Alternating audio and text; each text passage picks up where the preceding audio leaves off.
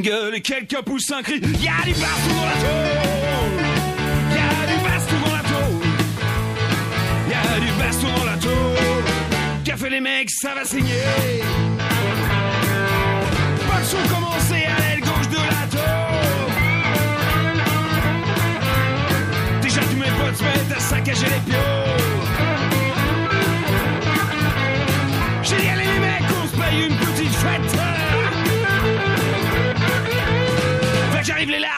Avec des mitraillettes et y a du baston dans la tôle.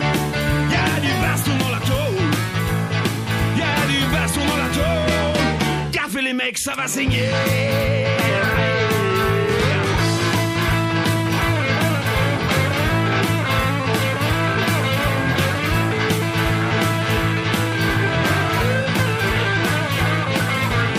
Pour les qui disent sortez de la bande de rats si vous arrêtez pas. Tu lâches leur a dit je préfère encore crever. On a des allumettes, on va tout faire cramer. Y a du baston dans la tôle. Y du baston dans la tôle. Y du baston dans la tôle. Fait les mecs, ça va saigner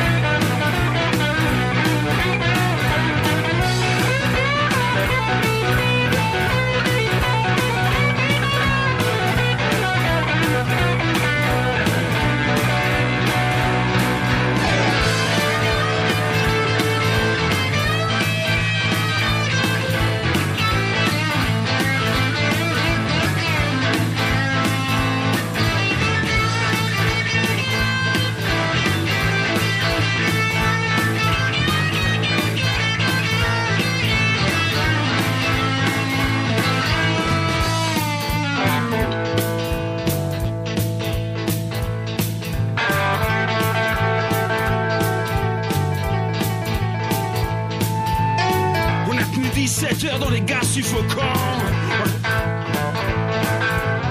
On a tous dérouillé, mais maintenant de temps en temps, il y a du baston dans la tôle.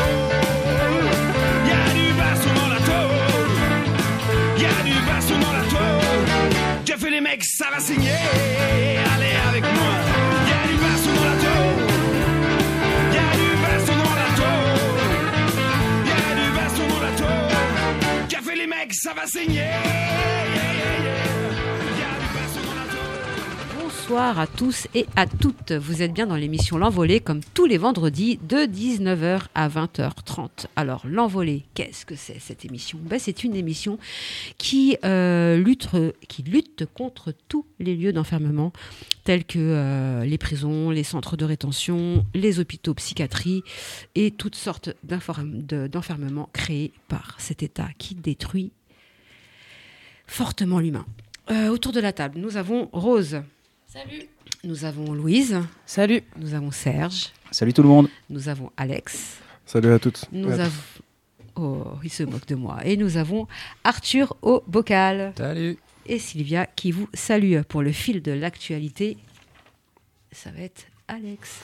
Ok, bah déjà on va commencer par rappeler les contacts Le fil, non, c'est- pourquoi j'ai bugué le fil, le fil de l'actualité, le fil de déroulé de l'émission plutôt, parce que l'actualité ça fait un peu JT, tu vois. C'est pour ça que j'ai bugué en vrai. Bon, je te laisse, pardon. T'es trop forte en speakerine en tout cas. Ouais, je sais, je suis Wow. forte en tout, Et toi mec. t'es fort, en- t'es fort en anglais, En- et, en, et en vieux mots euh, Ouais. tout pété euh, des années 90. Mm. Peut-être que vous avez le droit à une expression en latin, si euh, Serge est en roue libre aujourd'hui. Euh, Bref, non, alors donc pour nous appeler euh, pendant le direct, c'est le 01 40 05 06 10. Pour nous écrire euh, toute la semaine, c'est le c'est au 1 rue de la Solidarité, 75 019 Paris, l'envolée-FPP. Pour nous appeler euh, et nous envoyer des messages, c'est le 07 53 10 31 95. Pour rappel, c'est pas un, pas un smartphone, du coup, euh, c'est SMS euh, ou appel. Il faut faire attention à ce qu'on raconte sur un bigot. Et sinon, on est présent sur Twitter, Facebook, Instagram, et il y a le site internet l'envolée.net et un mail contact l'envolée.net. Alors, aujourd'hui, il y a quand même une grosse émission. On va commencer par euh, plusieurs lettres, des lettres qui viennent euh, de la maison d'arrêt de Nice et euh, d'une autre maison d'arrêt. Après, on va, on va diffuser un enregistrement de la compagne de Théo qui revient sur le combat d'une son combat actuel quoi en tant que mère d'un enfant qui n'est pas reconnu à cause de l'administration pénitentiaire et sur les entraves que, que peut mettre l'État. Et après, on va essayer d'avoir une discussion plus ou moins sur ce qui se passe en ce moment, euh, nos fameuses discussions périodes euh, hyper passionnantes qu'on a régulièrement à l'antenne.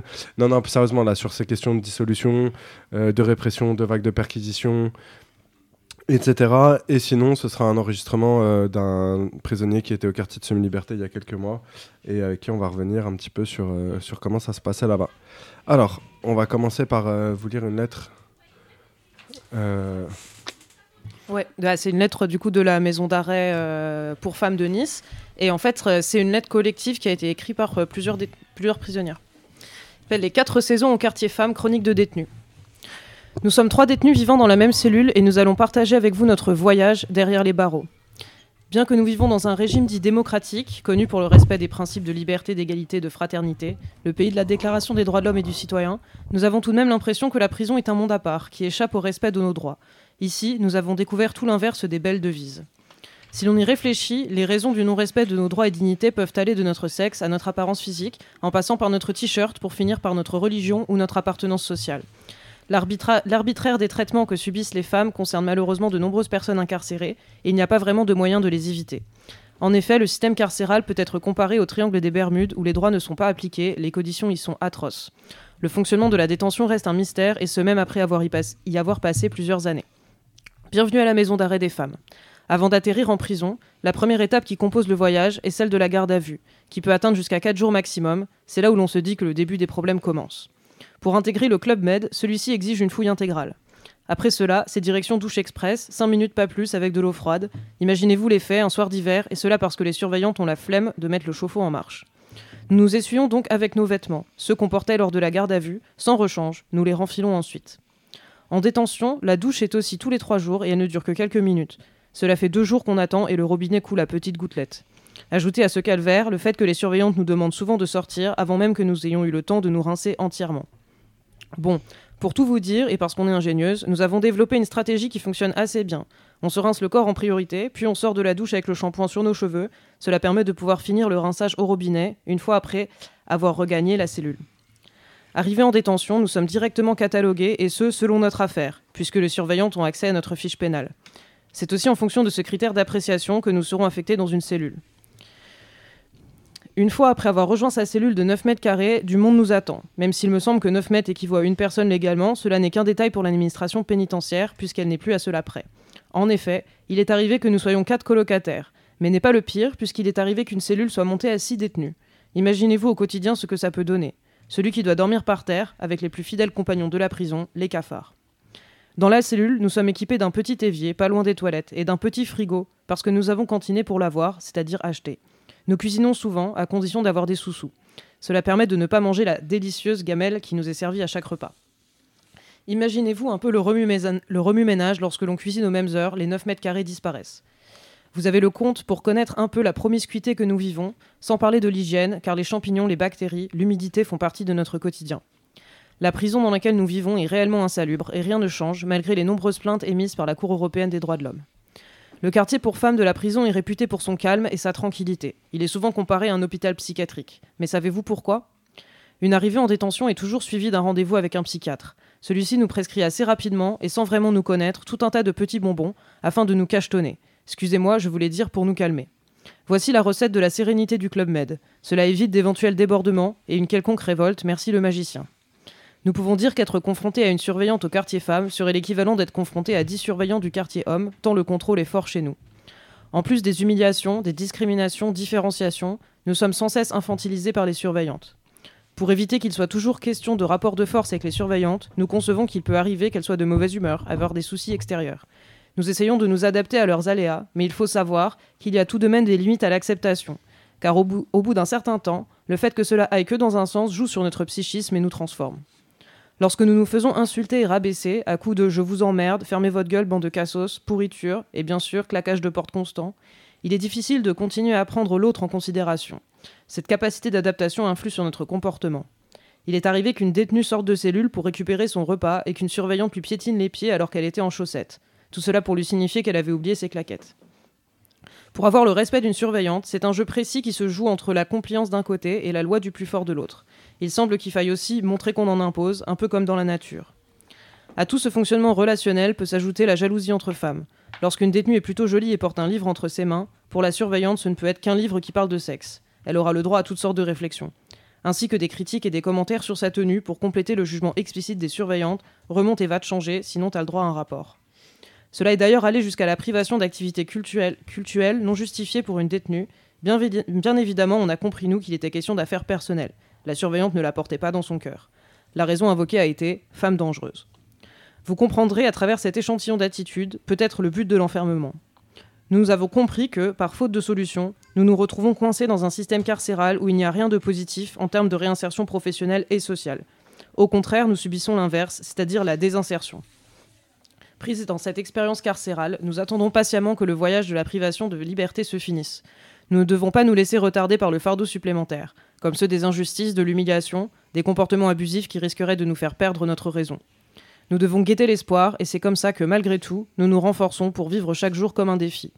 Nous gardons le cap pour ne pas moisir ici, là où il n'y a pas de médaille à gagner et où tout est fait pour que tu perdes ta fierté. Bah, tout d'abord, euh, merci euh, beaucoup euh, de cette lettre et tout ça. Je trouve que, c'est cool de, la manière dont elle décrive vraiment tout le processus.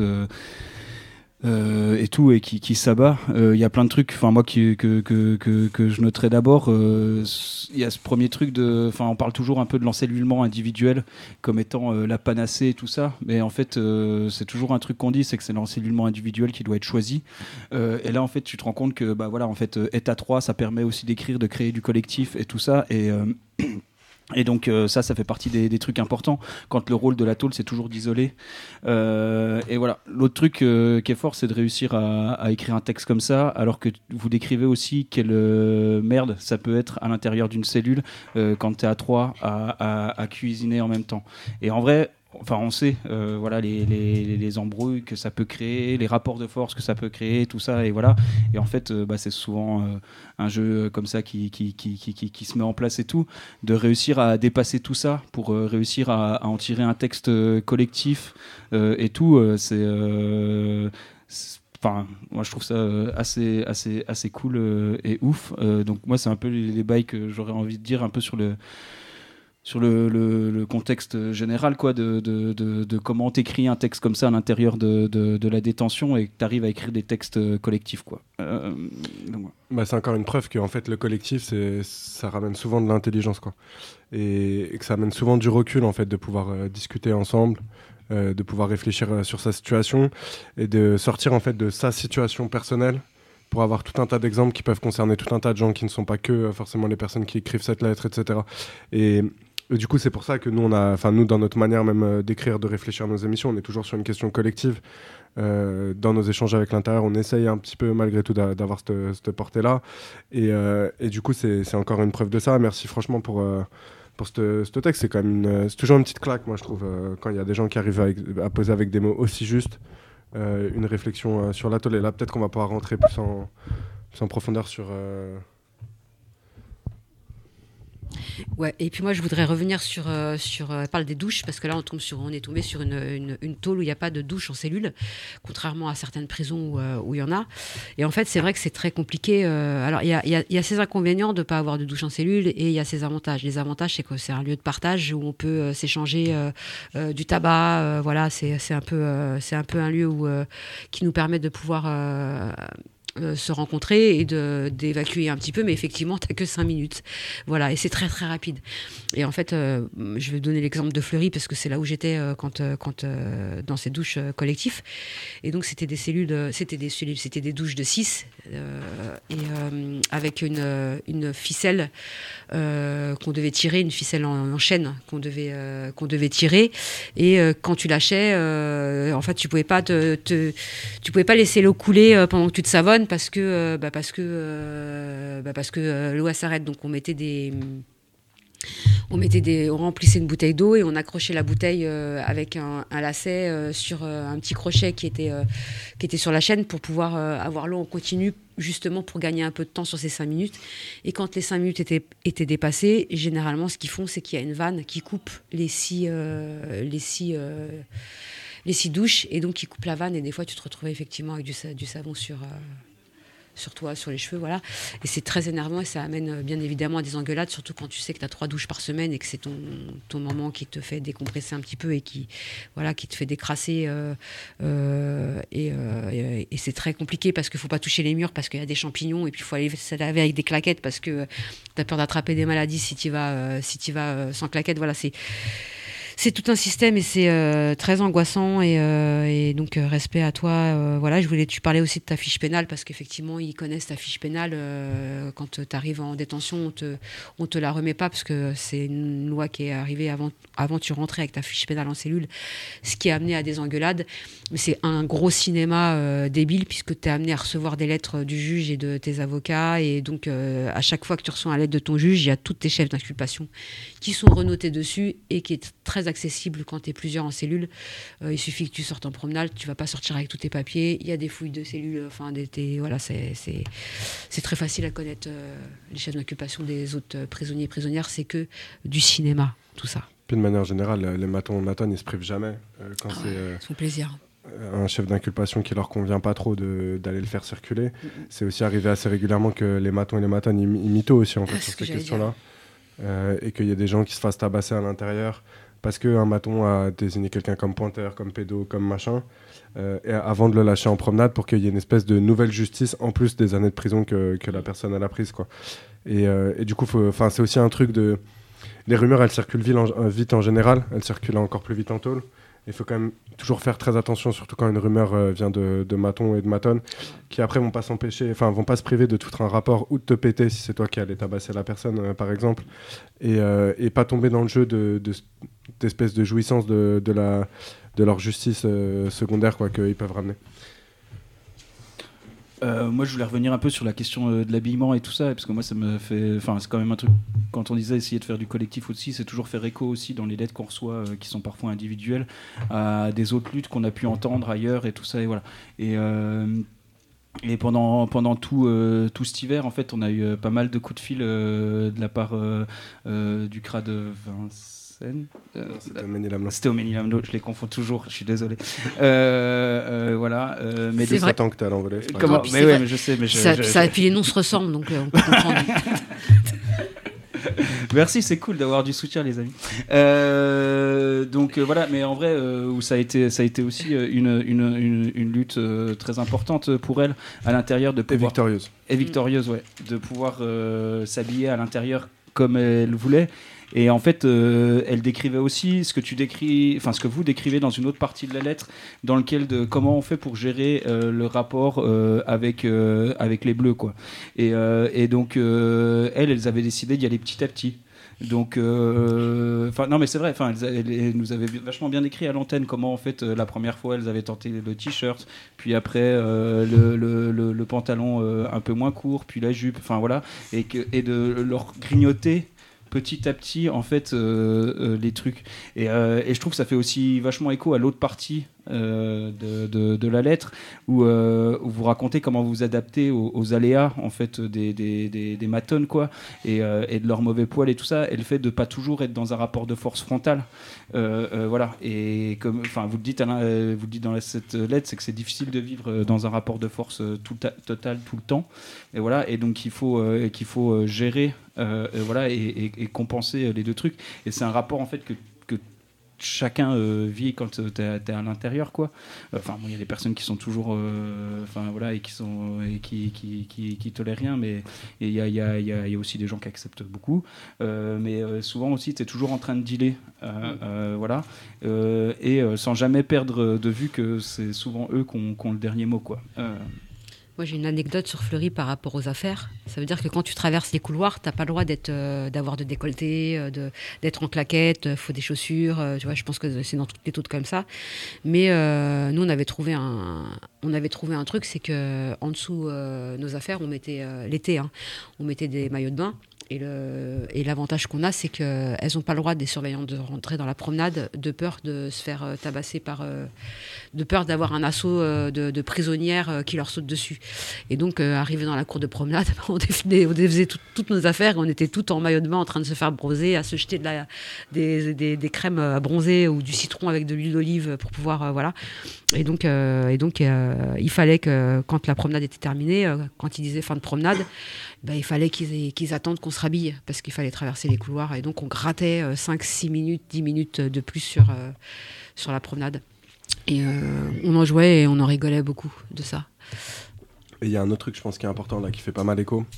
Euh, c'est en fait, enfin, c'est juste pour faire le lien aussi avec ce qui se passe euh, dehors.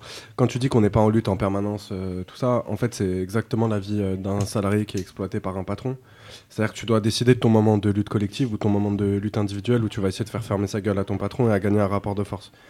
Mais malgré tout, le reste de l'année, euh, t'es euh, dans un une forme de dans, un contrat qui te lie et qui du coup te fait fermer ta gueule quoi. Et, donc ça c'est quand même le quotidien. Il y a des gens qui euh, parlent, qui essaient de lutter, mais qui sont généralement virés, licenciés assez rapidement. Et donc euh, en fait c'est des situations qu'on retrouve partout dès qu'il y a des rapports de domination quoi. Et l'autre truc c'est sur la question des habits, parce qu'en fait dans cette lettre il y a quand même euh, tout le truc de du contrôle du, du genre en fait. C'est-à-dire que c'est pas du tout le même contrôle qui, est, qui va être porté sur les queumés en tôle, où euh, c'est vachement plus sur la capuche, euh, sur des signes euh, de Nous classe. aussi, hein, tout ça c'est pareil. Ouais. Mais nous c'est plus euh, sur les décolletés, sur vraiment sur notre féminité et sur le sexisme qu'il peut y avoir à l'intérieur. euh. Et là où je voulais en venir, c'est qu'il y a la même chose en fait actuellement qui se passe dans les établissements scolaires en France, avec un contrôle totalement narvalo sur la question euh, des, euh, de la, leur laïcité à la con, là, qui est en fait Ouais. une politique islamophobe euh, totale, mais où en fait quand on regarde euh, qu'est-ce qui est mis en avant majoritairement par le, mini- par, le ministre de l'Éducation nationale et tous les rectorats et leurs cellules la- laïcité, en fait ça vise beaucoup des, des signes distinctifs pour les meufs. Euh, qu'ils insistent beaucoup sur le voile, euh, sur euh, certains habits qui sont pas religieux mais euh, culturels, etc., etc. Quoi. Et qu'en fait, ce contrôle spécial, c'est quand même un contrôle très genré. Et donc, on va le retrouver, hein, la même chose, capuche, casquette dans un bahut, quoi, mais avec une attention particulière sur le corps des meufs pour leur dire faut pas t'habiller trop court, faut pas t'habiller trop long, faut pas mettre ceci, faut pas mettre un bandana, faut pas machin. Et avec ce truc de croisement des différentes oppressions, quoi. Et c'est ce que vous dites en fait, enfin trop trop bien dans la lettre, ce truc de classe d'abord, parce qu'en fait si vous êtes en tôle, il y a d'abord un rapport de riche-pauvre, euh, majoritairement, ce truc euh, de genre euh, dont on vient de parler, et ce truc de racisme, d'islamophobie, qui est la dernière déclinaison sur lesquelles on peut tacler les gens, parce que majoritairement les gens qui sont enfermés, euh, c'est pas des euh, toubab, kato, même s'il y en a, c'est pas la majorité. Voilà. Et du coup, je trouve que toute la lettre, en fait, elle, elle l'explique hyper bien sur tous les aspects. Euh, voilà. Euh, moi, j'avais d'autres trucs euh, sur lesquels euh, à rebondir. C'est aussi que, enfin, vous montrez bien à quel point, même si on peut tolérer certains aléas, comme vous le dites, de, de, de prisonniers, de, de, de matonnes, en fait, il reste, il reste des sadiques, quoi, qui décident de, te marcher sur les pieds de manière complètement euh, gratuite, euh, voilà. Et donc euh, voilà, et vous distinguez bien en fait les, deux trucs quoi, et tout. Et ce qui est souvent, souvent distingué aussi par par par par, par d'autres prisonniers ou prisonnières. Et, et voilà donc. Il en reste que, voilà, il y, a, quand même pas mal de, de, matones. Et en tout cas, c'est une institution qu'autorise les sadiques à, être actifs, euh, voilà, et, euh, euh, à, continuer à, être violents euh, et, autres face, à quelqu'un où tu sais que de toute façon, il peut pas euh, se défendre euh, face, face à cette, euh, cette violence. En fait, c'est quand même plus qu'autorisé, euh, les sadiques. Non, Oui, ce que oui. tu dis, c'est totalement vrai. hein. Mais le truc, c'est que vu qu'il y a un aspect structurel euh, à l'utilisation des sadiques dans les lieux d'enfermement, dans euh, le maintien de l'ordre, etc., c'est ce truc euh, dont on parle tout le temps, du bon et du mauvais flic, euh, de comment tu fais craquer les gens, comment tu leur mets une baffe. Et d'un autre côté, il y a une personne qui va revenir, qui va te lâcher une garetti euh, alors que tu es grave en galère, et qui va faire qu'à un moment, tu vas réhumaniser le maton, que tu vas faire une différence, que tu vas dire, ok, euh, tel maton, je vais accepter qu'il me parle mal, mais en fait, celui-là, au moins, je peux lui passer mon courrier. Euh, mais en fait, ton courrier va être lu de la même manière, il va être jeté à la poubelle de la même manière. Quand il va falloir te défoncer, eh ben, ils vont tous te défoncer. Enfin, en fait, c'est toute cette logique-là et il n'y a pas d'institution genre totalitaire euh, de, de, maintien de l'ordre et de contrôle des corps qui fonctionne sans un bon et un mauvais flic. Le bon flic, il est là pour faire redescendre la tension une fois qu'il y en a un autre qui t'a servaté la gueule. Et ça, ça existera toujours. quoi. C'est ça. C'est il euh, y, y, a un exemple de sadisme aussi qui est, qui est en tôle, c'est que quand euh, tu es en cellule, tu peux pas, euh, tu, tu, tu, peux pas avoir d'échange avec celles qui sont à côté. D'où les yo-yo. les, les, les yo-yo, c'est les objets qui sont fabriqués pour se passer des, des choses dans un sac avec une ficelle de cellule en cellule par les fenêtres quand on peut. Et, euh, euh, des fois, on demande aux surveillantes euh, lors de, des repas, quand ils donnent, ils, ils, amènent la cantine, est-ce que vous pouvez donner à telle cellule un peu de tabac ou du papier toilette ou, Et donc, tout dépend de la surveillante ou du surveillant qu'on a de, devant. Alors, moi, je vais vous donner un exemple. Il y avait une fille qui était enceinte et je lui ai demandé de donner des chaussons pommes à cellule 6 et moi, j'étais à la une. Bon, bref. Et alors, il y en a une un, jour qui m'a dit C'est pas moi qui t'ai mis en prison, hein je vois pas le rapport, tu vois. Donc le c'est pas moi qui t'ai mis en prison, je te rassure, c'est pas moi qui m'y suis mis toute seule non plus, tu vois, dans un premier temps. Et il euh, y en a une. Alors voilà le QI, tu vois. J'ai juste demandé est-ce que vous pouvez passer ça dans, dans telle cellule, euh, s'il vous plaît, surveillant, soyez cool et tout, euh, soyez sympa. C'est pas moi qui t'ai mis en prison. Voilà la, la réponse est le QI. Bref. Et la deuxième, euh, la deuxième, elle m'a carrément dit euh, non euh, froidement et a refermé la porte et, j'ai commencé à gueuler et lui dire des choses sans insulte, mais qui étaient, qui touchaient son amour propre. Elle m'a réouvert la cellule, elle lui a donné. Et, en fait, voilà, c'est un contrôle sur toi, voilà. C'est et, ça, je pense qu'ils adorent en vrai, avoir ce putain de contrôle sur toi. Et c'est surtout alors que ça lui coûte rien, alors que c'est son chemin. Je suis dans la cellule 1 et elle va aller apporter de la cellule, à manger à la cellule 6. Elle, va l'ouvrir cette porte, tu vois, pour lui donner à manger. Ça te coûte quoi de lui donner euh, ça? Et puis il y, a celles à qui on, refuse tout parce que euh, euh, sont malades, par exemple. Et donc, et donc elles le savent qu'on leur refuse tout parce qu'elles sont malades. Et, et elles disent bah, Moi, je vais taper une crise pour qu'on me donne du tabac. Et ça dure, euh, ça dure euh, une heure, deux heures. Euh, surveillante, voudrait du tabac, surveillante. Et au bout d'un moment, la l'usure, elle craque. Il y a quelqu'un qui vient lui donner du tabac parce que et, parce qu'il il craque de l'entendre tout à, tu vois. Donc, mais c'est les surveillants ou les gradés hein, qui, qui prennent la décision de le faire. Ça, c'est un vrai truc.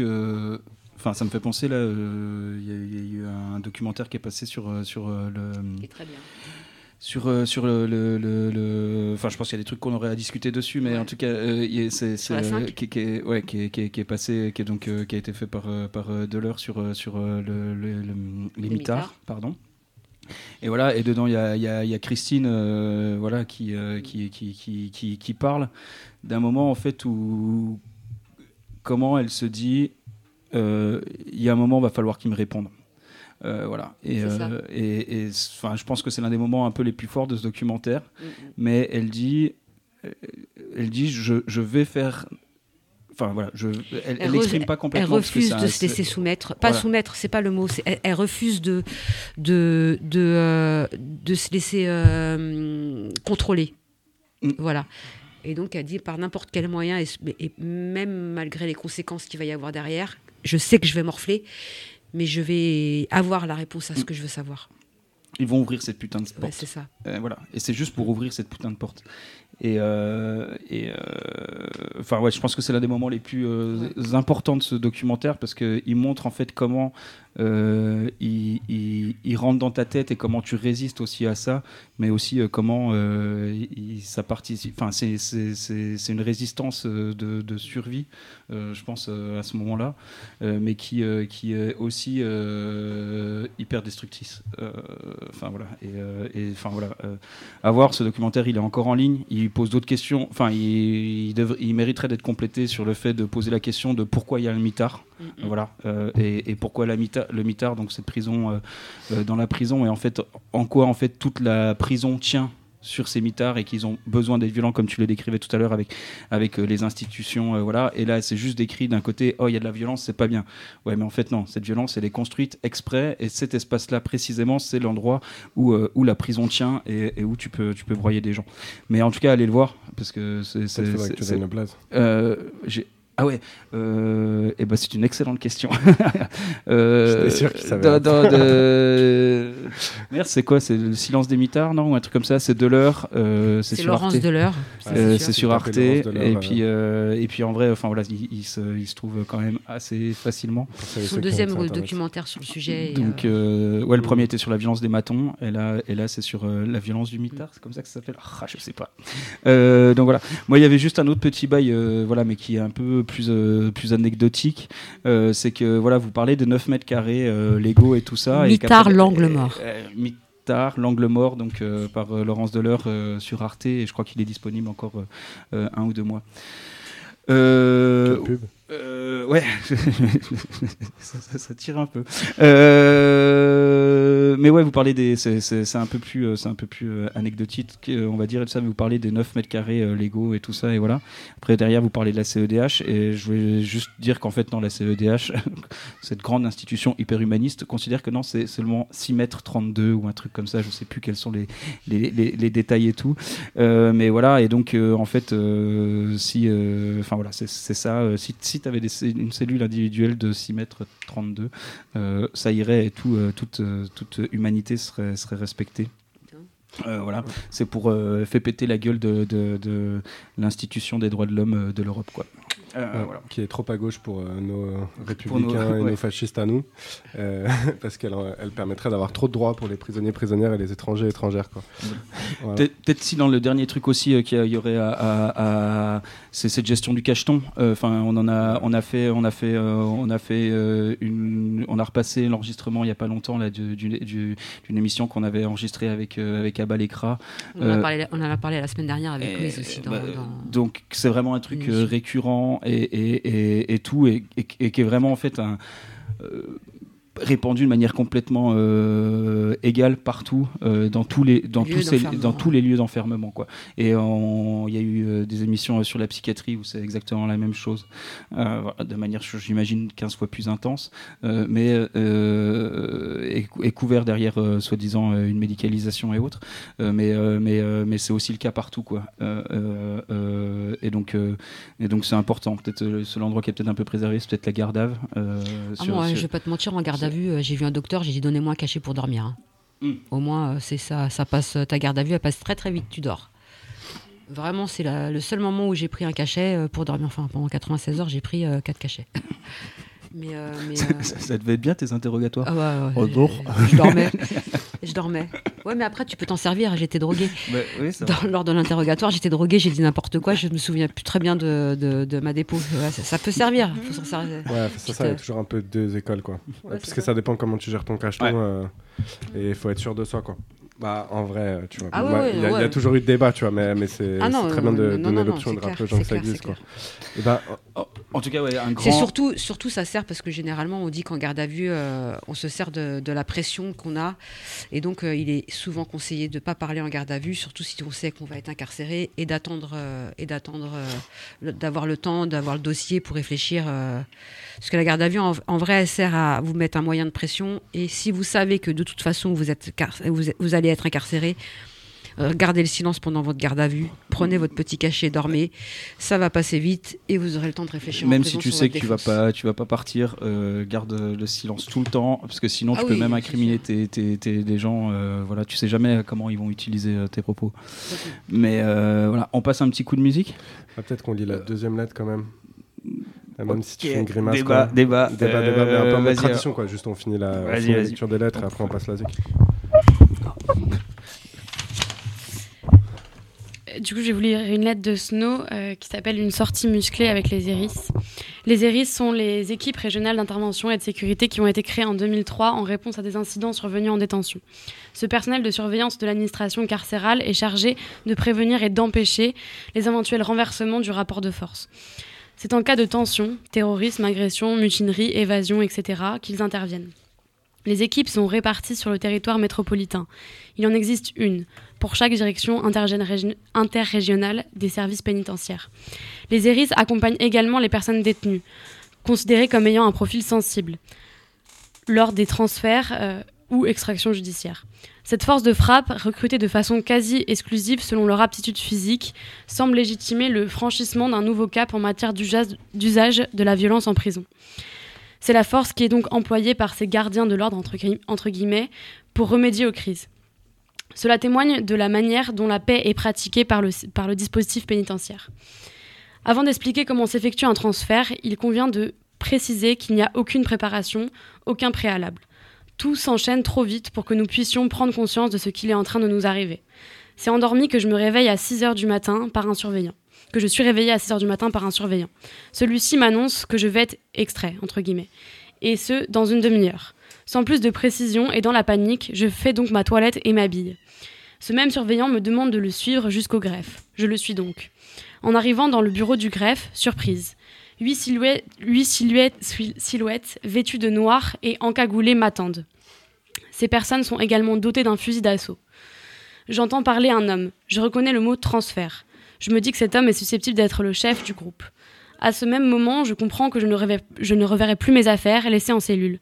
Moi qui croyais à une extraction judiciaire, n'avais évidemment pas eu le temps de prendre des affaires avec moi. Pas le temps de se lamenter avec les hérisses, car tout va trop vite je me retrouve dans la salle de fouille. Les instructions qu'on m'annonce sont fermes et précises. Il vaut mieux obtempérer immédiatement.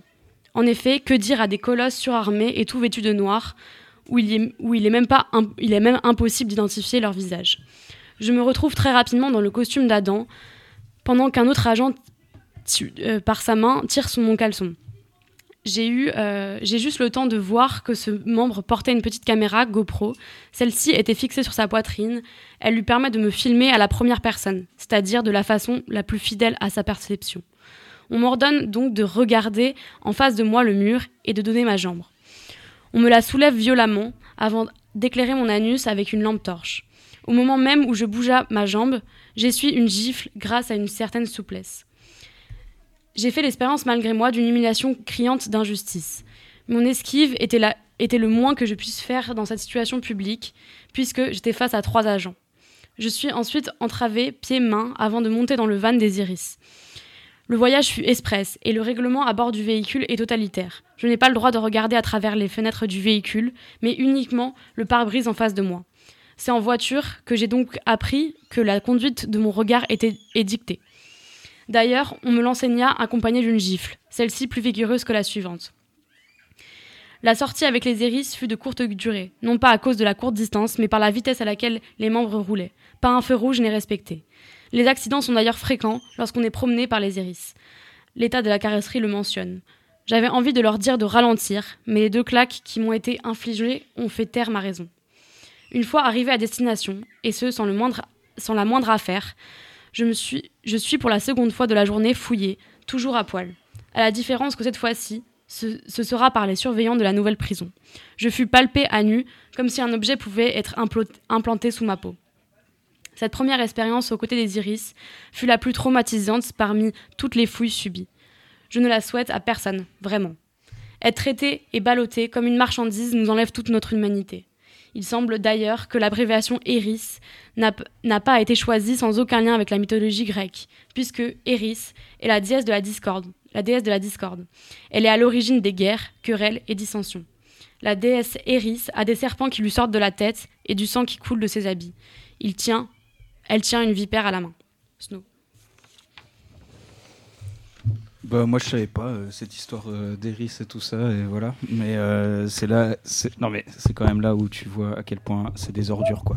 parce que parce que eux, je, enfin voilà, je pense qu'ils le savent très bien, et ça fait partie un peu de leur kiff là, les grands fonctionnaires énarques là, de d'étaler leur leur culture ignoble dans ce genre de truc, quoi.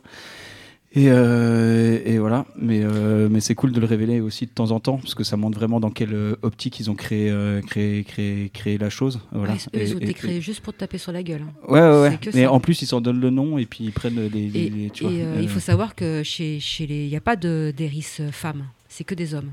Ça veut dire que quand. et, en prison, c'est comme les fouilles dans, dans, dans, à la normale. C'est comme euh, la police, un homme n'a pas le droit de paper une femme. Donc euh, quand euh, les iris, il y a un blocage de, femmes dans les, dans les prisons, ils sont, ils sont appelés juste pour te taper sur la gueule. Et après, c'est les surveillantes qui sortent et qui, quand tu es à terre et que tu peux plus te relever, qui te traînent pour être entré, pour être entré dans, dans, leur établissement. Ça, c'est théorique aussi. Hein. C'est-à-dire que toute la révolte des baumettes euh, de l'hiver 2020. C'est théorique, c'est pour ça que je te disais normalement. Ouais, ça. Mm-hmm. Les ELAC, euh, qui sont maintenant les LSP, là, et, bah, ils faisaient les fouilles à nu euh, des meufs. Hein. Qui, alors, les ELAC, c'est, ils sont eux 24 heures sur 24 dans la prison.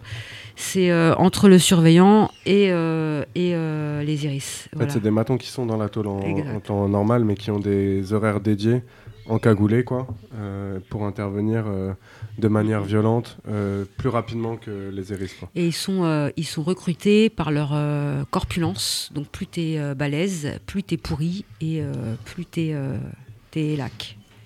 En, tout cas, moi j'ai l'impression que cette lettre, je sais pas s'il y a besoin de la commenter énormément, parce qu'elle dit plus ou moins tout euh, du fonctionnement des ERIS. Je voudrais quand même revenir sur le, fait quand euh, il y a eu des grèves, quand il y a des grèves, des grosses grèves de, surveillants pénitentiaires, et que, euh, comme à Condé-sur-Sarthe, les ERIS avaient pris le monopole de, la tôle parce qu'il n'y avait plus un surveillant qui travaillait. C'était un calvaire pour les prisonniers. C'était que des coups dans la gueule, 24 heures sur 24. pendant trois semaines. Pendant trois semaines, sans, sans, dans la plus grande impunité et la plus totale. Moi, il y a quand même un petit, un petit bail que je voulais rajouter sur, euh, sur la GoPro.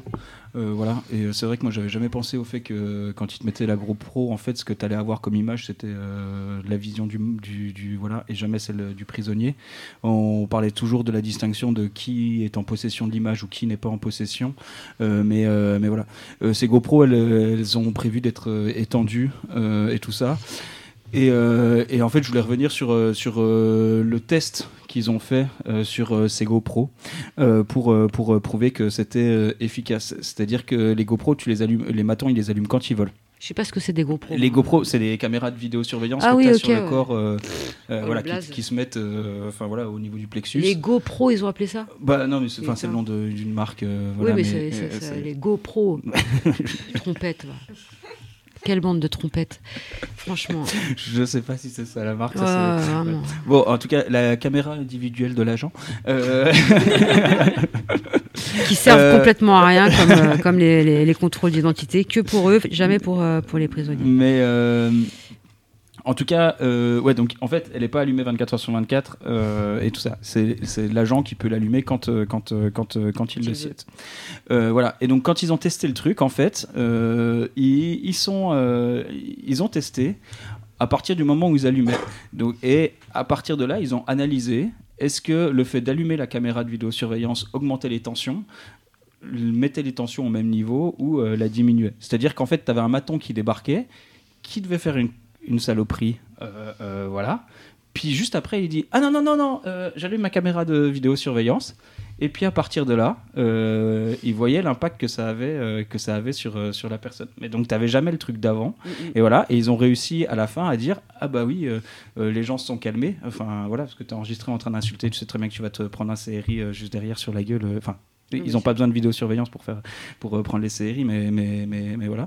Et, et voilà. Et donc il y a vraiment ce truc qui est complètement euh, ouf. Euh, enfin voilà.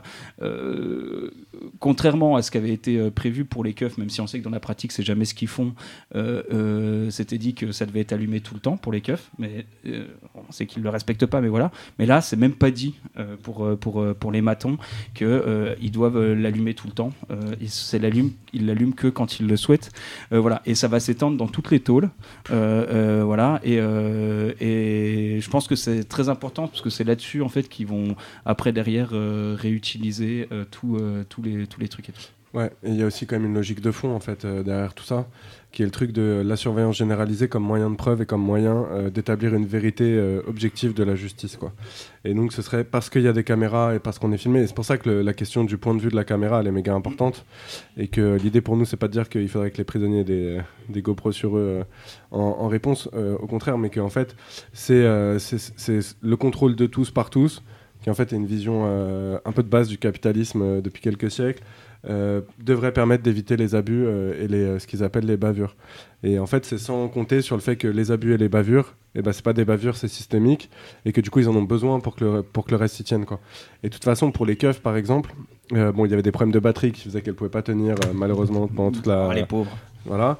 Et euh, en fait, euh, c'est comme toutes les caméras, une caméra ça s'éteint, un, un fichier ça se perd, euh, etc. Et la question c'est plutôt de la prise en compte de la parole euh, des personnes euh, concernées. Puis, puis- puis même après, en fait, les juges, quand on le voit euh, dans le cas de pour euh, pour Laurent ou euh, que ça soit pour ce qui s'est passé à Lille quand les, les, les matons ils ont défoncé. Enfin, en fait, il y a des vidéos, c'est à peu près clair sur ce, qui s'est passé et ça n'empêche que tu peux soit te prendre quasiment rien, soit même être- acquitté. Quoi. Ouais, mais il n'y aurait pas les vidéos, il n'y aurait pas le procès. Il y aurait pas de procès. En fait, c'est c'est uniquement ça la différence. C'est-à-dire qu'un juge va pas condamner dans tous les cas, ça c'est pas la question, quoi. Euh, c'est ce qui se passe là pour les keufs de, de Pantin là, qui, a, qui, a, qui agressait, qui tasait euh, des gens dans le quartier. Euh, mais euh, vu qu'il y a vidéo, il y a procès, quoi. Et bah peut-être que. on Là, passe- on, ouais, on met un un petit coup de coup de- musique. À tout de suite.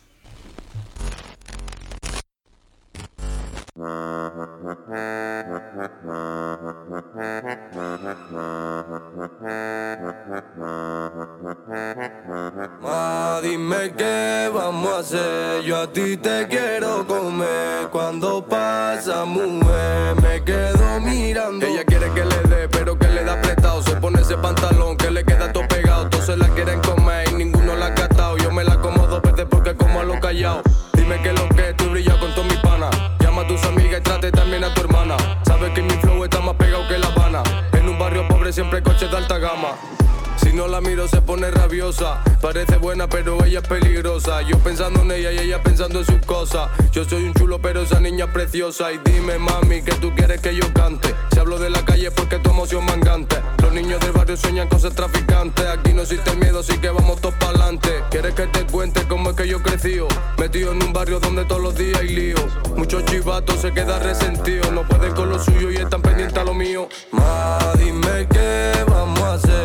A ti te quiero comer. Cuando pasa, mujer, me quedo mirándote. Dime qué vamos a hacer. Yo a ti te quiero comer. Cuando pasa, mujer, me quedo mirándote. A mí me gusta ese piquete que tú tienes. Me encanta ver tu culo, también cómo lo mueves. Siempre me dice, papi, no te desesperes. Pero que a mí me tiene subiéndome a la pared. Si se pone bellacona porque le gusta el perreo. Mm.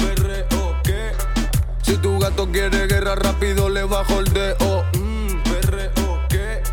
Ella dice que le gustan mis temas de bellaqueo. Mm, perreo, ¿qué? Yo sé que tú siempre miras porque te encanta el roneo. Mm, perreo, ¿qué? Ma, dime qué vamos a hacer. Yo a ti te quiero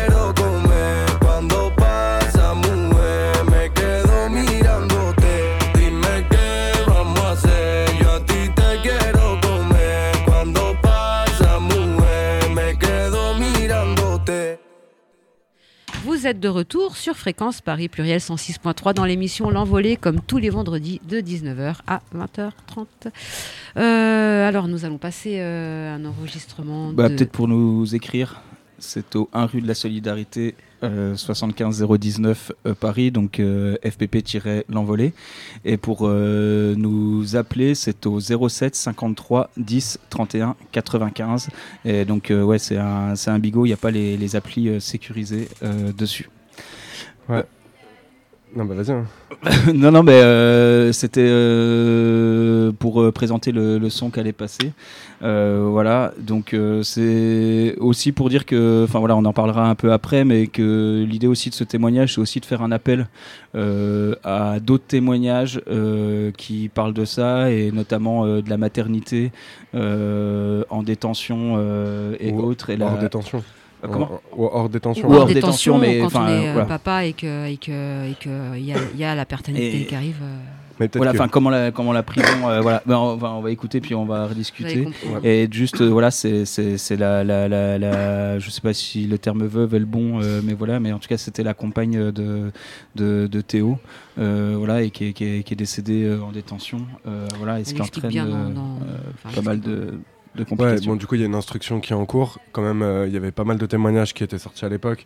Ça avait été un peu compliqué. Nous, on avait commencé à relayer. En même temps, on avait, on avait fait des appels euh, à témoins, mais on n'avait pas eu non plus euh, masse d'infos. Il me semble que c'était à Fresnes.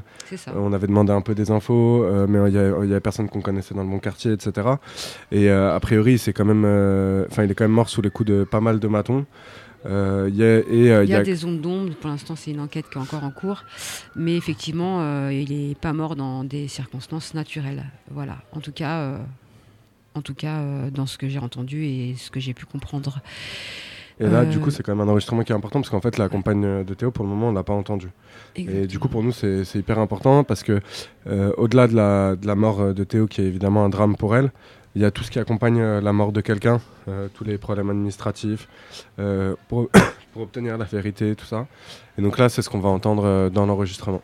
Et il est très important de, de, de le passer, ce, témoignage, parce que quand on lit la presse qui ont relayé la mort de Théo après, euh, ce tragique euh, drame, euh, on a l'impression que c'était euh, voilà, enfin, c'était des articles qui étaient complètement euh, dénhumanis- dénhumanisants, merci. Et, euh, euh, dans chaque article, ils oublient de dire que, bah, que Théo était papa, qu'il avait une femme, qu'il y a une famille derrière, qui en plus de vivre euh, la peine de, sa tragique disparition, et ben euh, on lit des choses pas très cool. Et donc ce serait c'est- bien que, cette femme libère sa parole et il y a tout notre soutien pour elle et sa petite fille. On vous passe l'enregistrement. Salem. Alors je me présente, je suis Soumaya ou Léa. Voilà. Les deux sont très bien. Donc je suis la veuve euh, de Théo Sadin, décédé dans des circonstances douteuses à la prison de Fresnes le 11 janvier 2022. L'enquête est toujours en cours. Donc euh, je voulais au passage faire un petit hommage euh, à mon mari pour euh, parce que je trouve que quand je lis des articles, il n'est pas assez humanisé. On voit pas que c'était un père de famille. On venait d'avoir un... Il est décédé, on a eu un bébé de deux mois. Donc euh, une petite fille qui s'appelle Sakina. Donc euh, voilà, je voulais aussi expliquer que par rapport à, à ces circonstances, il était en train de, de faire les démarches pour faire reconnaître sa fille. Et euh, ce qui s'est passé, c'est que on ne sait pas ce qui s'est passé. euh, Aucune démarche n'a été euh, effectuée. Voilà. Donc j'avais bien envoyé les documents à la prison, etc. Ma fille n'est pas reconnue. Donc là aujourd'hui, mon combat, c'est qu'elle puisse porter le nom de son papa. Et les démarches sont assez lourdes.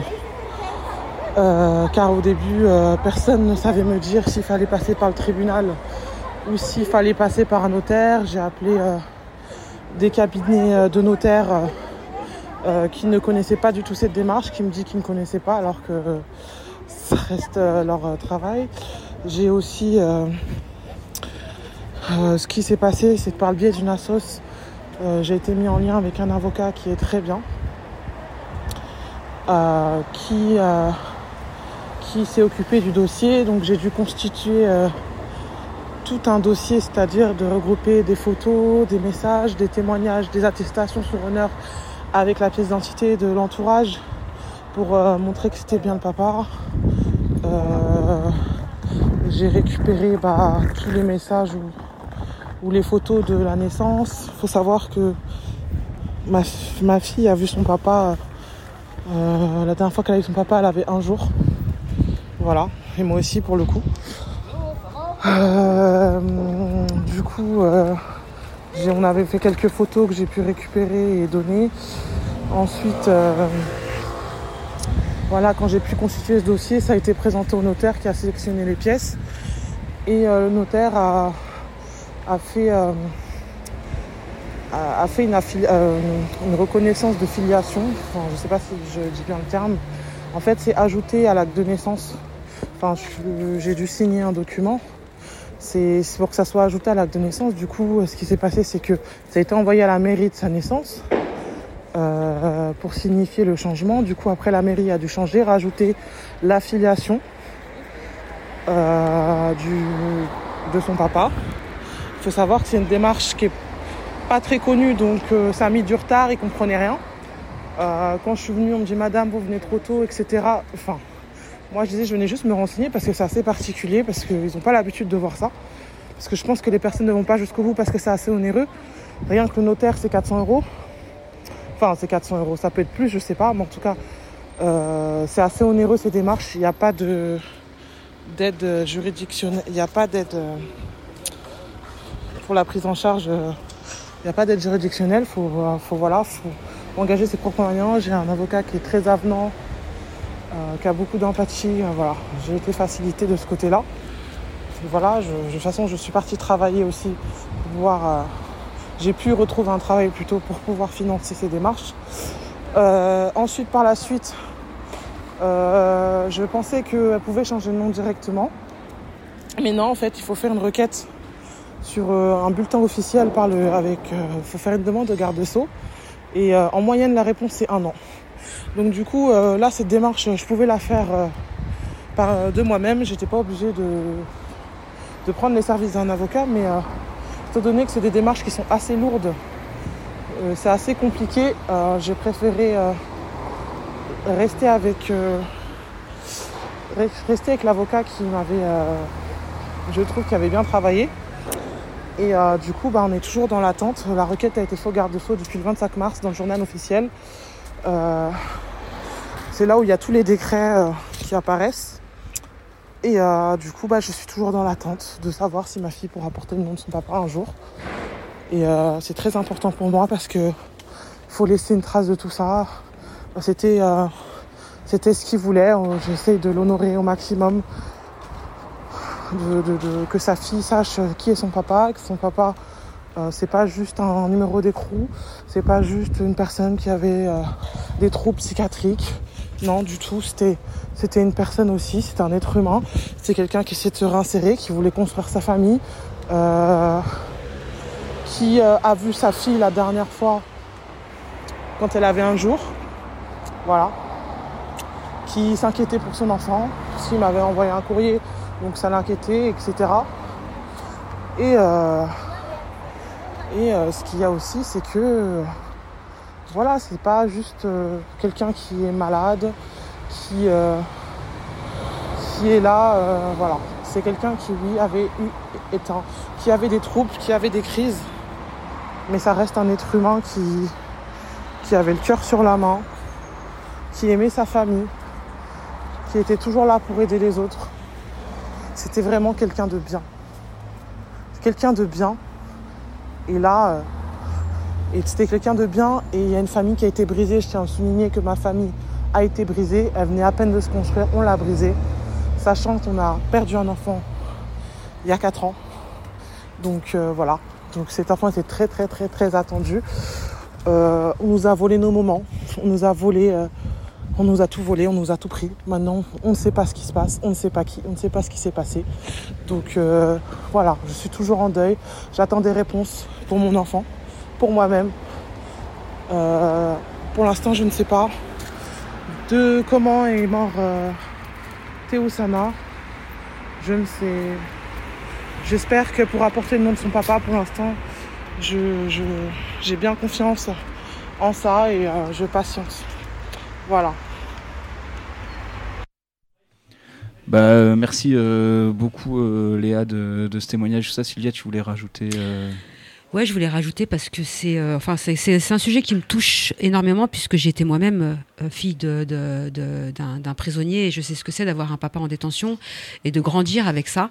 Mais, mais j'ai eu la chance d'avoir un papa qui est resté vivant à l'intérieur pour pouvoir construire des choses avec lui plus tard. Voilà. Là, cette petite fille, en l'occurrence, elle n'aura pas cette chance malheureusement. Et euh, son combat est ultra important pour euh, sa gamine plus tard et pour, euh, et pour, euh, et pour elle en tant que maman, pour, pour, parce qu'il est important d'avoir une identité et de connaître ses racines. Et quand on lit la presse, c'est ce que je disais au début, et qu'on voit qu'on met en valeur ses problèmes psy ou, ou son parcours, je sais pas, enfin, ça, qu'on met en honneur des choses qui doivent pas l'être, parce que même s'il avait un, même s'il avait des, des, des, des, problèmes, euh, c'est pas une raison pour mourir en prison, d'une part. Et de deux, euh, il avait une famille, il avait une femme. Euh, je, je, je suis fascinée par Léa parce que euh, bah parce que c'est un lourd combat quoi qu'elle commence à mener, très long. où elle a dû se débrouiller par elle-même, malgré la douleur. De, de, de, malgré la douleur de, de, euh, bah, de plus pouvoir voir euh, son mari, quoi. C'est, très, très compliqué. Ça veut dire que euh, euh, envoie des. Il faut savoir que, comme elle l'explique très bien dans ce qu'elle dit, les démarches avaient été entamées à travers la, SPIP, qui, bien évidemment, n'a pas fait son taf.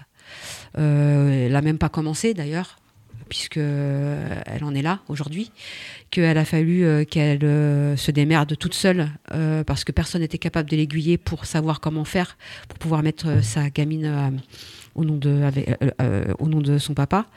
Euh, alors, c'est vrai qu'avant, il fallait faire des requêtes et des recours via un, juge.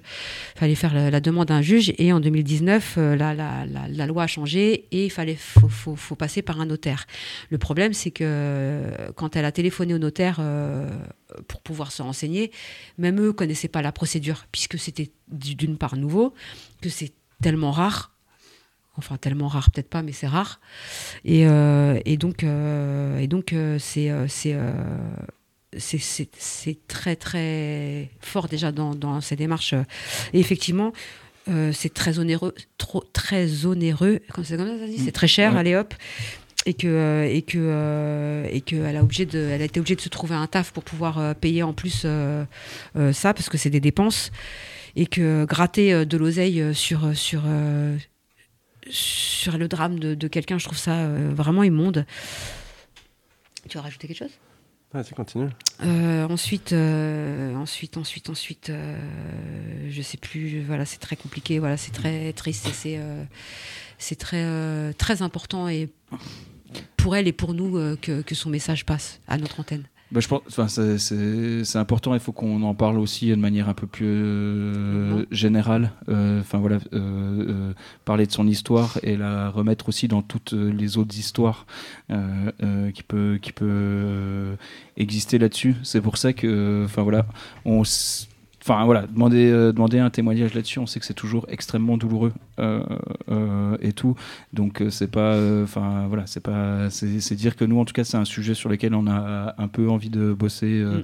euh, en ce moment euh, et que enfin voilà s'il y a des gens qui ont envie de partager euh, euh, des, des choses là-dessus euh, ne, ne pas hésiter enfin voilà euh, on, on connaît euh, même si c'est un truc qu'on décrit pas euh, régulièrement Mm, mm. euh, comment en fait euh, souvent euh, l'État arrache euh, des, ga- des gamines euh, voilà parce que donc euh, quand euh, quand euh, quand tu deviens mère en détention euh, ouais. tu, tu gardes ton enfant euh, seulement euh, 18 mois et après si tu continues ta peine euh, tu, tu, tu, tu vois ton enfant partir Mais soit surtout, dans ta famille, surtout si soit tu dans- continues ta peine et que tu n'as pas de famille à l'extérieur, l'enfant est placé. Et après, euh, et après euh, quand tu sors, euh, tu dois euh, prouver que tu es une bonne maman, tu dois, tu dois, tu dois prouver que tu es capable de t'en occuper, tu dois prouver que, euh, que tu retourneras plus en prison, que tu es réinséré, tu dois prouver plein de choses alors que tu es capable d'être maman. Encore, en fait, il faut pas que tu sois placé en centre de rétention, Ouais, grave. euh, voire expulsé, parce que aussi, euh, ça, du Ménil-Amelot, on en a entendu pas mal des histoires de meufs qui se battaient euh, là-dessus. Et moi, je voulais dire, en fait, euh, je pense que c'est pas non plus un sujet. euh, c'est un truc dont on entend parler rarement. En tout cas, nous, en- en tout cas, enfin, dans les potes qui sont béton, tout ça. Il y a aussi un truc de. Parce que des fois, la galère de la reconnaissance, elle arrive à se régler une fois que la, la personne elle est sortie, quand c'est pas une trop longue peine, qu'il y a tout ça qui se joue, quoi. Mais ça montre aussi un petit peu. euh, bah, Enfin, pour moi, ça revient un peu sur la première lettre et ce truc de. On est dans une société, genre, qui est profondément. euh, où les rapports de domination vis-à-vis des meufs, ils sont très particuliers, quoi, et très forts. Euh, et que la, question des proches, elle est totalement invisibilisée.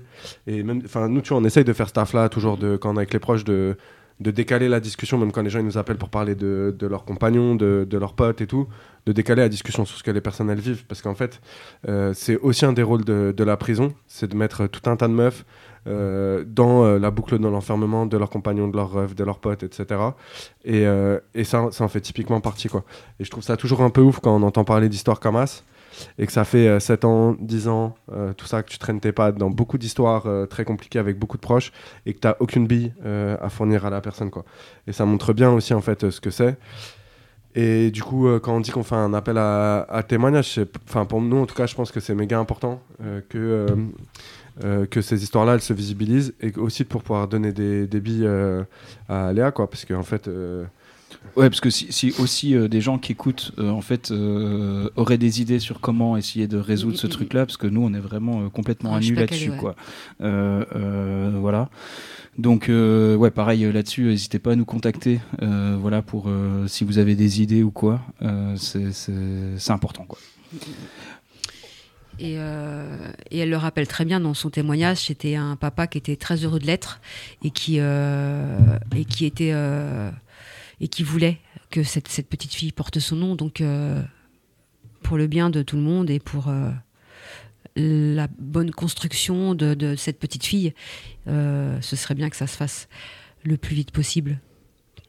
Pour le respect au moins et en sa mémoire. Mais euh, bon, bah, voilà, enfin voilà, si euh, n'hésitez pas à nous contacter, euh, voilà, comme ouais, c'est ultra important. N'hésitez pas à nous contacter au- en nous écrivant ou en nous appelant ou, ou à un rue de la solidarité ou au 06 euh, 06 euh, 07. Tu veux nous donner le numéro de ta pizzeria encore une fois Non.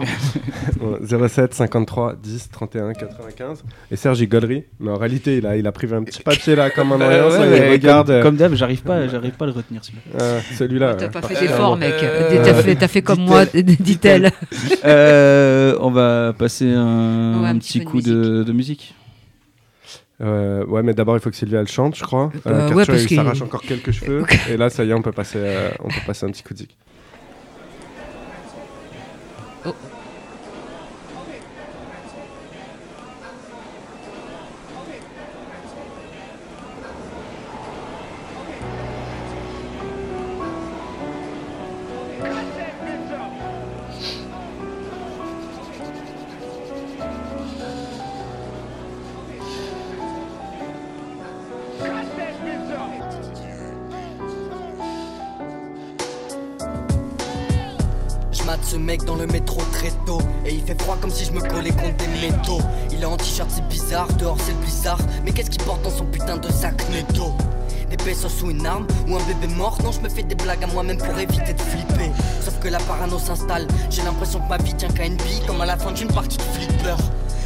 Ce gars qui joue de la guitare Mais j'ai pas de pour lui, je déclaqué dans un Big Mac Et puis le mec chelou il donne pas non plus Le plus chelou chez lui je crois que c'est sa panoplie il a un jean de merde et des fausses Air Max. Le pauvre garçon, il a pas l'air de vivre sa best life.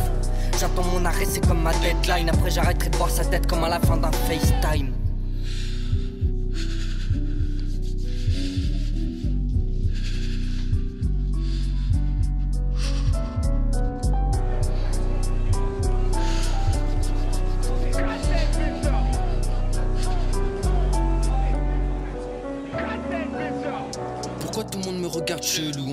Du tout pressé qu'on rentre chez nous C'est flou, quand je mate le sol, je vois des trucs bouger Mon esprit me joue des tours sur l'épaule de ce mec, je vois une bouche bouger Je comprends pas pourquoi on me dévisage autant je reviens d'une visite médicale, je suis irritable. Le docteur m'a dit que c'était guérissable, pourtant ça changera jamais leur regard. Pour eux, je suis trop bizarre. Depuis toujours, c'est comme ça. Je voulais pas voir de psy, mais j'avais besoin d'un papier officiel. Et j'ai payé pour ça, pour connaître le mot qui me définit de la naissance au cimetière. Ils m'ont filé des médocs, c'est pour mon bien, ouais ouais. C'était mieux quand on m'offrait des Lego. Là c'est des vieilles boîtes sous cellophane avec des notices longues comme mon bras et des images fluo. Je vais y aller au culot, je vais tout prendre d'un coup. Je vais sniffer tous ces grammes étalés sur mon écran 5 pouces. En vrai, je vais rien faire du tout, je vais rentrer chez moi. Car même cette mort serait illégale, je peux pas baiser la loi.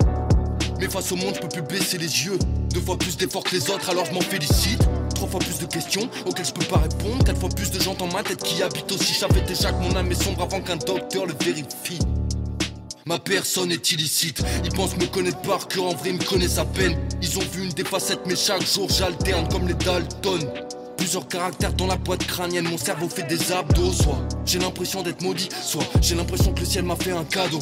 Mais surtout que je suis solo comme sur l'île de Tom Hanks. Posé au fond du bal, j'attends toujours la bonne dent. J'en ai rien à battre de savoir ce que toi et tes potes pensent. Souvent je me bats avec moi-même tellement fort que le sol tremble. Et y a jamais de vainqueur car c'est la même personne qui tranche. Mais je ne me sens que moi-même dans cet univers étrange. Et je sais que c'est trash, c'est pour ça que je m'y penche. Ça fait longtemps que je me cache, mon intérieur est étanche.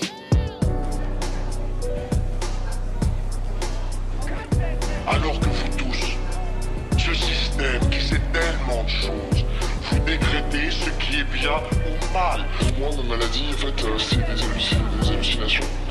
Donc, auditif, visuel. Je me voyais en fait faire du mal à des personnes. J'ai tué ces gars parce qu'ils étaient immondes. Tout le monde est vraiment immonde à l'heure actuelle. Il y a quoi rendre fou la terre entière. Et allez voir un peu comment c'est dans le vrai monde. Ça t'arrive des fois de sortir des studios. Tout le monde hurle au lieu de discuter. Engueule tout le monde. Il a plus aucune bonne manière. Il a plus personne qui se demande ce que c'est que d'être le gars d'à côté.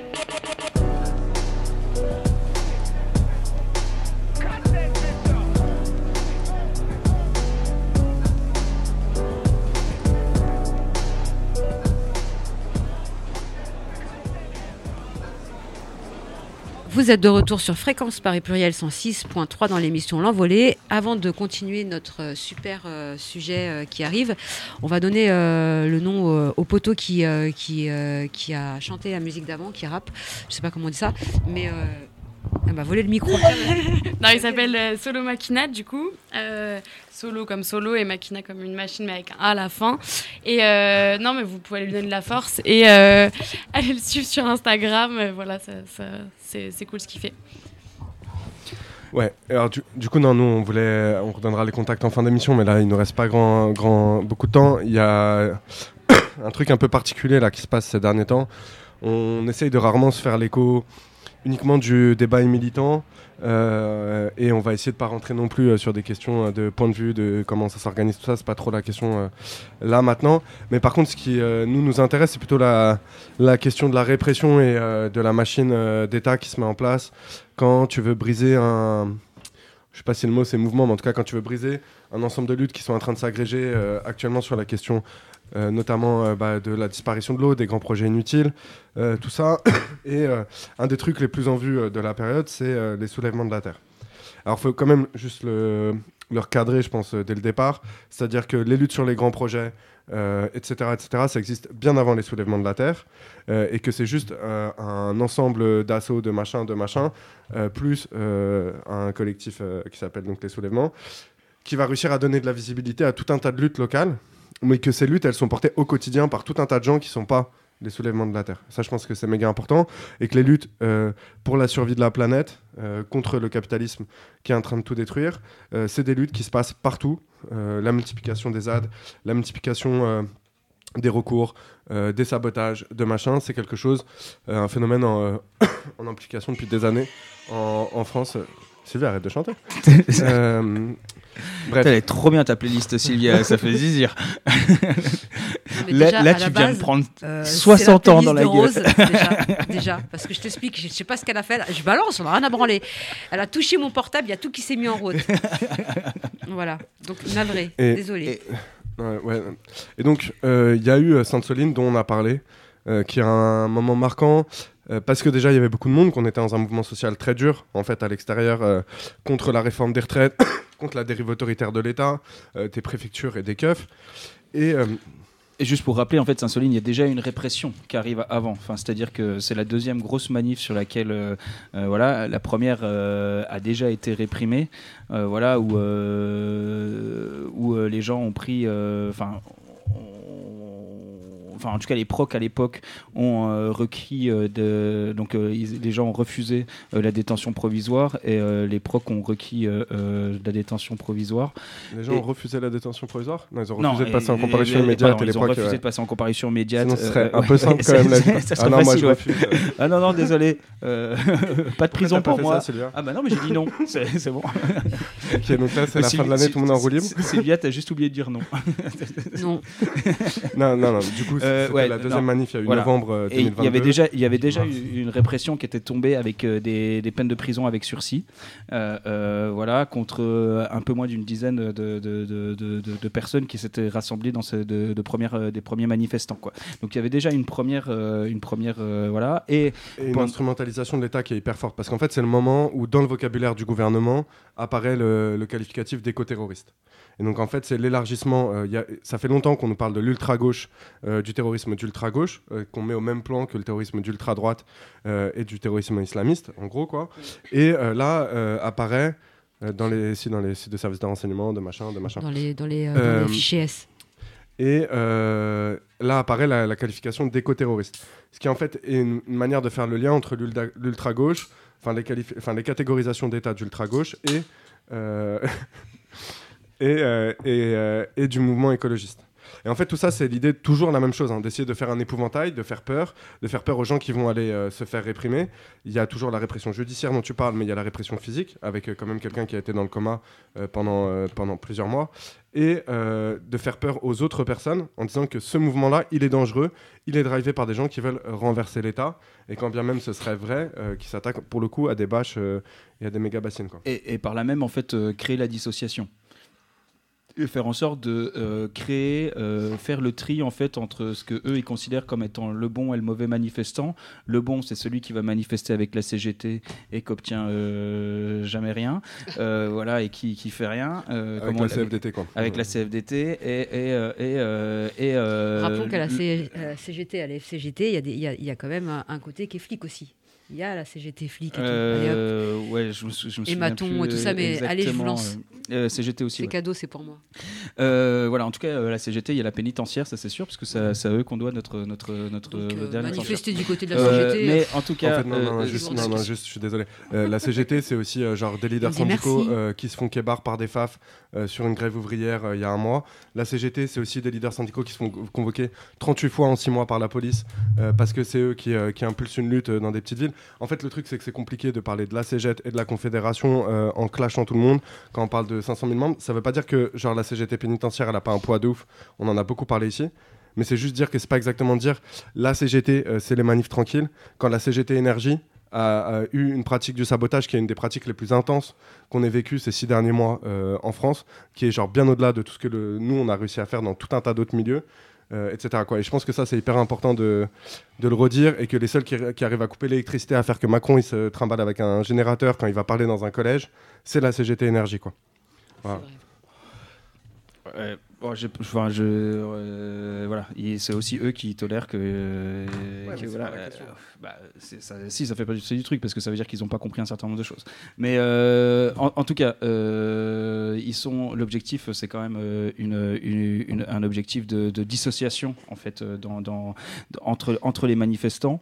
Voilà, ça avait été exprimé de manière absolument très claire en fait par par par, par, dans le mouvement des gilets jaunes par par, par des préfets de dire euh, en mutiler un euh, pour en terroriser mille en fait et, de faire en sorte qu'il n'y ait plus euh, d'alliance qui puisse avoir entre des personnes que l'État va catégoriser comme étant violentes et qui peut faire en fait des dommages matériels et autres et ceux qui, qui ne le peuvent pas. Voilà. Et eux parce que dans leur manière de gérer voilà et en fait c'est aussi l'outil des NAS enfin c'est tout ça leur objectif c'est plutôt de, de- voilà si s'il y a une jonction en fait entre entre tout ça pour eux c'est toujours ça qui est toujours le plus dangereux euh, d'après leur regard et donc en, blessant euh, et en mutilant les gens, en fait, et- leur objectif, c'est de faire peur à d'autres personnes pour qu'ils euh, ne, participent pas à, cet élan. Voilà. Et donc, euh, ils ont employé euh, la violence d'une manière, euh, euh, je vais pas dire rarement vue, parce qu'en fait, en fait, elle est, elle est, elle est, elle est Trop répétée souvent. trop souvent et tout ça. Néanmoins, il y a eu quand même un nombre d'armes utilisées en, en- enfin, je me souviens plus les calculs avaient été faits, mais une lacrymo toutes les 6 secondes ou toutes Ouais. les 3 secondes, un truc comme voilà, ça. c'est- c'est un, truc où on était voilà, à, à 10 de- à 10 grenades lacrymo par, par minute. C'était- c'est un truc euh, vraiment euh, effarant. Euh, voilà, et que, que, même pendant les gilets jaunes, euh, on- on- il n'y a pas eu des chiffres euh, aussi, euh, aussi, aussi, aussi euh, élevés de- de- d'intensité euh, euh, du truc. Mais c'était d'autres armes en fait qui étaient utilisées en masse pendant Ouais. les Gilets jaunes. C'était le LBD, c'était les grenades des encerclements, qui là où ont été beaucoup utilisées à Sainte-Soline. Mais c'est beaucoup plus, enfin les, les, tr- les, dizaines de mains arrachées, etc. quoi. Oui, juste d'autres armes et d'autres comptes. Enfin, juste la, la ville et la campagne, c'est pas la même chose, quoi. Enfin, ça, ça change aussi le- le- les, les armes des keufs et comment ils. Enfin, je veux dire, ils utilisent beaucoup plus de grenades dans un champ, euh, alors qu'en ville, c'est plus le LBD, les armes de proximité. Enfin, voilà. Je pense que c'est ça la différence aussi, quoi. Après, là en fait, ces derniers mois, le LBD a été beaucoup moins utilisé, globalement. Mais vas-y, vas-y, euh, finis, Euh, finis ce que tu veux. Non, mais donc, donc euh, voilà, il y, y a- eu tout, tout, tout ce truc-là, le, commencer à, à employer euh, ce terme euh, d'éco-terroriste. euh, euh, euh, voilà. Donc, euh, c'est un terme que, bien évidemment, on va employer contre les gens qui défendent la terre, mais qu'on va pas employer contre, contre des, fac et tout, des FAF euh, et tout ça. Donc, euh, là, il y, y a clairement euh, le pouvoir qui se positionne sur qui sont les bons euh, et les mauvais. Et après, derrière, ils vont mettre en place euh, leur arsenal juridique. Euh, voilà, qui est. euh, qui, enfin, la dissociation euh, d'association, en fait, il existe depuis très longtemps, mais il a été renforcé euh, par la loi séparatisme, euh, voilà, qui, qui, qui facilite euh, ces, ces, ces- dissociations. Voilà. Et ce qui est, ce qui est chaud sur la manière dont sont passés. Enfin, la dissociation n'a pas encore lieu. parce que- Pardon, en fait, ouais, c'est parce que j'ai écrit dissociation sur mon, mon, mon truc. Et voilà. Tu comprends pourquoi j'écris jamais c'est- rien ouais. C'est pour ça. La, la- la dissolution n'a pas encore lieu parce que, enfin, euh, de ce qu'on comprend, en fait, les, les soulèvements de la terre, euh, voilà. L'autre chose qui est important de rappeler, c'est qu'en fait, il y a eu des menaces de Non, dissolution. Non, mais juste, euh, t'as dit euh, parce qu'on comprend, voilà. Mais juste, on- Euh, on n'a pas non, mais parce que euh, donc la, la dissolution n'a pas encore lieu parce que. Faut me Pardon, donner l'adresse de ton dealer parce qu'il a l'air très Il y a bon. tout le monde qui est en train de se moquer de moi là et j'arrive pas à le gérer le Non, mais en gros, il y a- en fait, ça fait trois mois qu'il nous parle de dissolution des mouvements de la Terre. Et ça a été posé, euh, Darmanin en avait parlé pendant plusieurs mois, il n'y a rien eu. Et euh, Emmanuel Macron euh, l'annonce il y a une semaine. Et donc, c'est arrivé, euh, c'est arrivé euh, au Conseil des ministres du 21 juin. Donc là, d'il y y a trois jours. Euh, et euh, là, il y a des recours pour suspendre cette dissolution qui vont passer d'abord au tribunal, qui vont suspendre la dissolution si c'est gagné. Et après, il y aura, il y aura une décision sur le fond. Quoi. Alors, euh, donc la, dissolution, c'est quand même un outil, qui a été de plus en plus utilisé en fait euh, euh, ces, dernières années, euh, voilà, euh, contre euh, les mouvements euh, considérés comme extrême droite, euh, voilà, très rarement, mais aussi euh, contre contre contre les mouvements de gauche, euh, voilà. On peut penser euh, notamment au bloc lorrain pour lequel la dissolution a réussi. Vous êtes insupportables, les amis. Euh, je referai plus jamais d'émission avec vous. Euh, et euh, et, euh, euh, et, euh, il a été tenté euh, contre la Galles euh, et contre deux as- associations de, soutien euh, aux Palestiniens qui, euh, tous les deux, tous, les, tous, ces, trois, ces trois recours contre la Galles et contre ces deux associations ont été euh, suspendus.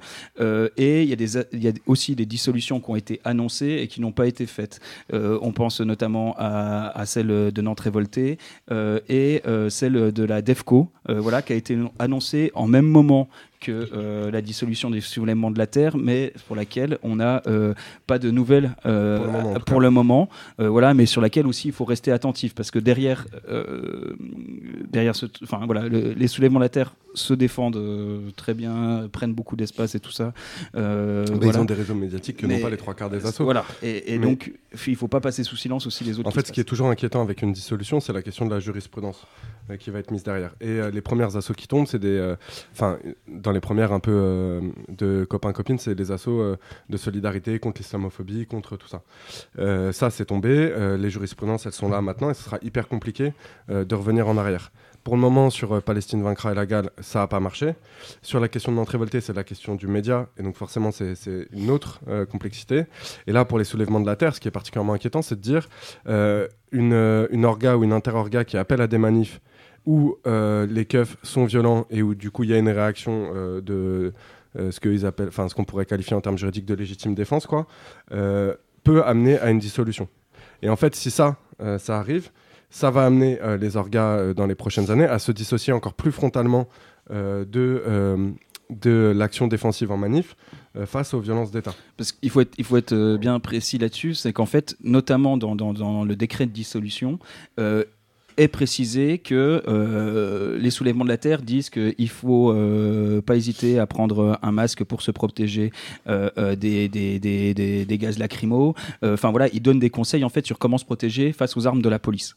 Voilà, qui est donc juste un truc euh, Ouais, mais quand t'es en défensif. manif et que t'as un, et t'as un masque Alors- sur la gueule, tu te fais défoncer Alors, parce que. il y, a- il y a déjà un certain nombre de, de- de- de lois qui sont passées pour euh, euh, limiter les possibilités de, de- de- de protection euh, des manifestants et aussi des pratiques policières qui sont absolument complètement illégales, mais de, on te pique, on te pique tes, tes, tes, tes lunettes de, de, piscine ou, ou autre quand tu sors. Donc c'est pas un truc, c'est un truc classique. Mais notamment nous sur comment on se protège face aux armes de la police. En fait, il y a aussi un gros travail qui est fait par, par, plein de gens sur comment on se protège au maximum de ces armes-là. Le fait de dire comment tu te protèges devient en fait un truc incriminant euh, sur euh, pourquoi euh, enfin tu, ne dois plus exister et ça veut dire que tu n'as pas le droit d'expliquer comment tu fais pour te protéger. Et c'est là où si ça passe ça va après derrière par ricochet affecter en fait beaucoup de legal team voilà et, et plein d'autres plein d'autres collectifs. Et c'est là en fait où c'est où c'est très très très très inquiétant. Voilà.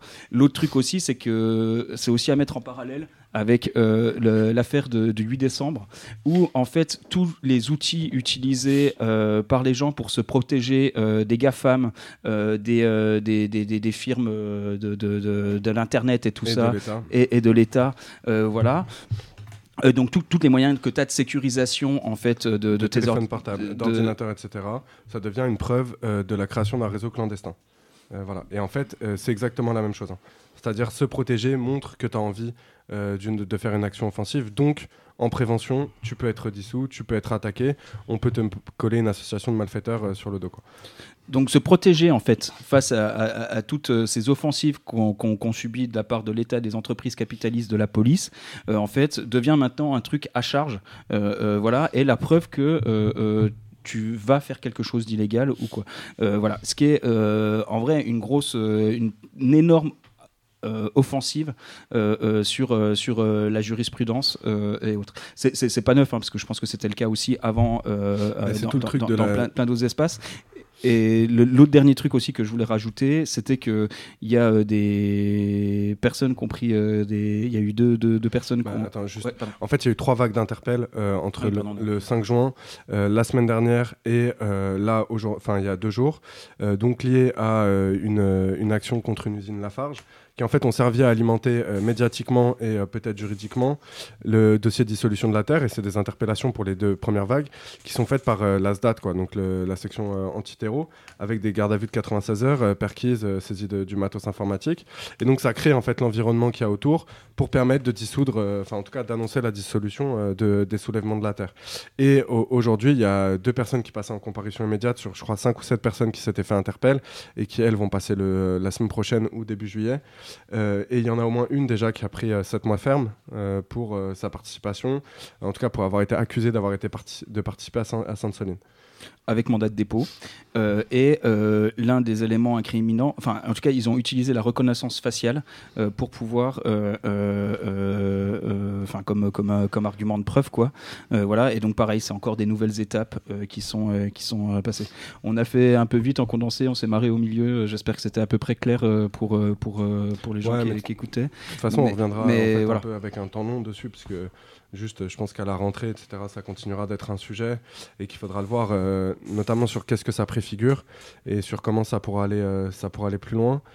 On va passer vite fait à l'agenda, euh, si ça vous va. Ouais, on voulait bah, du coup re-annoncer que le 1er juillet, à partir de 13h, il y avait un appel de l'association pour Alassane Sangaré, donc, qui est mort à Fleury-Mérogis le 24 novembre 2022. Et donc, c'est un appel à un pique-nique au parc de la Brèche à Créteil. Donc, on va venir de la Brèche, où il y aura des activités gratuites, des jeux et une tombola. Euh, on voulait aussi annoncer que, euh, comme on l'a déjà dit, l'envolée sera présente euh, mardi 27 pour, faire une, pour présenter le dernier numéro à la Fasti 28, 58 rue des Amandiers. Donc c'est à 19h ce mardi 27. Venez nombreux, c'est cool. Donc on avait dit que ce serait Michel Firk et c'est à la Fasti dans le 20e arrondissement. Métro Père Lachaise ou Ménilmontant, 58 rue des Amandiers. Ce sera l'occasion de présenter le dernier numéro, discuter de la censure et des dernières luttes qui ont eu lieu. On n'a pas eu le temps de le faire, je ne sais pas si vous l'avez fait l'année dernière, la semaine dernière, mais il y a eu une grosse lutte au QI des Baumettes. Euh, avec sept prisonniers en grève de la faim. Et du coup, ce sera aussi l'occasion un peu de revenir dessus sur euh, un peu cette lutte et euh, tout ce qu'on peut raconter des liens entre l'extérieur et, l'intérieur. Et voilà, même si vous êtes déjà venu à une présentation, ça vaut le coup de venir et de récupérer des numéros pour aller les diffuser un peu avant les, pendant l'été, avant que, sachant qu'il y a quand même un risque assez fort de, de nouvelles censures. Est-ce qu'on passerait pas au casse dédié en Viteuf? On voulait annoncer une manif demain aussi. Ah waouh. Et bah demain 18h30, c'est euh, à la mairie de Montreuil. Croix de Chavaux, crois. De. Donc c'est pour en solidarité avec M qui s'est fait tuer par la police au centre de rétention de Vincennes. Ça fait quand même plusieurs semaines qu'on en parle et que dans les réseaux, en tout cas franciliens, ça en parle. tué suite à des violences policières, laissé pour mort avec euh, une répression assez forte euh, du mouvement euh, à l'intérieur en solidarité qui s'est constitué. Encore une fois, c'est les prisonniers qui ont fait sortir la nouvelle. C'est pas la première fois qu'il y a quelqu'un qui meurt au centre de rétention de Vincennes. Et c'est important d'aller soutenir cette mobilisation, de faire vivre cette lutte. Il faut rappeler que pour le moment, en fait, il n'y a personne qui a reconnu pourquoi il était mort, ni la femme qui a l'assaut dans le crâne, ni, ni rien. quoi. Et donc voilà. 18h30, Croix de Chavaux euh, demain et 19h euh, à la Fastie, 58 rue des Amandiers, métro Ménilmontant, la semaine pro. Et bah du coup c'est l'occasion de passer euh, un big up à tous les copains copines qui peuvent nous écouter, qui sont à l'intérieur. On pense évidemment aux proches. on voulait juste dire aussi que Brice, dont on a parlé il y a deux semaines, a été transféré à la tôle de Perpignan, qu'il est toujours au QE et qu'on n'ait pas de nouvelles de lui depuis qu'il a été transféré. Et du coup, on va donner des nouvelles dans les prochaines émissions. Plein de force à lui, à sa compagne Asia. on pense à vous et et voilà. Alors, euh, et bah, comme d'hab, on a le décompte de Serge, c'est incroyable cette pression. Et bah, c'est rediffusion mercredi matin à 8h30. Force, courage, détermination. Et bien évidemment, il n'y a pas d'arrangement. Salut à tous et à toutes.